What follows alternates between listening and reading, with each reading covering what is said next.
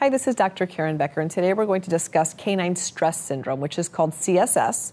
It's also called canine malignant hyperthermia, or CMH. This is a relatively rare inherited disorder that can cause a dog to have potentially life threatening reactions in response to very specific triggers. The disorder is called canine stress syndrome because it tends to show itself when a dog is under stress or overstimulated. Triggers for episodes of CSS include excitement, apprehension, too much exercise, too intense exercise, ingestion of food ingredients such as caffeine or hops, environmental stress, vaccines, and certain anesthetic agents and other specific drugs that can affect the neurologic and muscular systems of the body. Certain breeds are predisposed to carrying the genetic mutation that causes CSS. The condition has been reported in the Bichon, Border Collie, Golden Retriever, Greyhound, Labrador Retriever, the Pointer, St. Bernard, and the Springer Spaniel. Canine stress syndrome is caused by defective calcium ion channels in the striated muscles that connect the bones in a dog's legs and spine and are responsible for voluntary coordinated movements such as walking and head movements. Muscle contractions are dependent on calcium levels. In normal muscles, increases and decreases in calcium levels occur very rapidly, allowing precise control of muscle movement.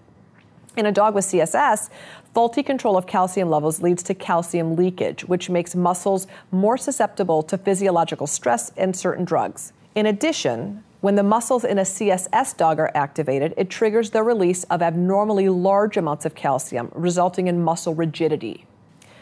The syndrome causes a range of symptoms, including abnormally high body temperature, muscle tremors, muscle rigidity, seizures, rapid and irregular heartbeat, increased breathing rate, a bluish tinge to the skin and mucous membranes, unstable blood pressure, fluid buildup in the lungs, impaired blood coagulation, and in the worst case scenarios, kidney failure.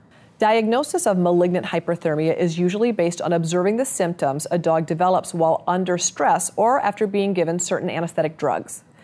Symptoms can occur gradually or quickly and include muscle stiffness, twitching, and, in, and a really increased heart rate and respiratory rate. Dogs under stress, but not anesthesia, may have open mouth breathing and an increased breathing rate.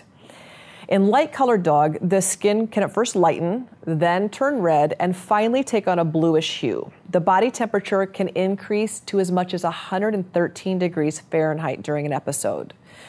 There are several laboratory tests that can help identify dogs susceptible to CSS, but they can't be used as a diagnostic tool in the middle of a crisis.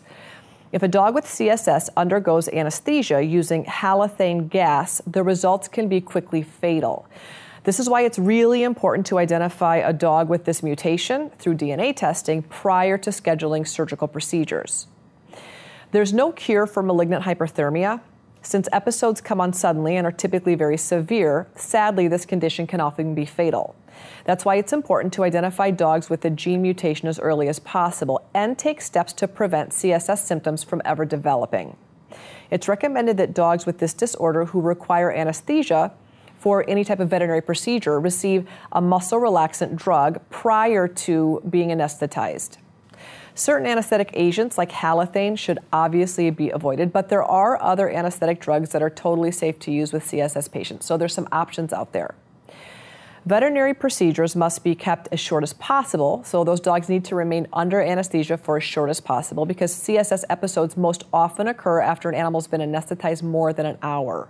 Most CSS treatments focus on managing secondary conditions resulting from defective calcium metabolism. In traditional veterinary medicine, these may include seizure control medications, glucose therapy, and the use of tranquilizers during really stressful situations. CSS dogs should also be protected from stressful situations, intense exercise, and food and drugs that can trigger symptoms. While these precautions aren't foolproof in preventing malignant hyperthermia, they can reduce the chances a crisis will ever develop.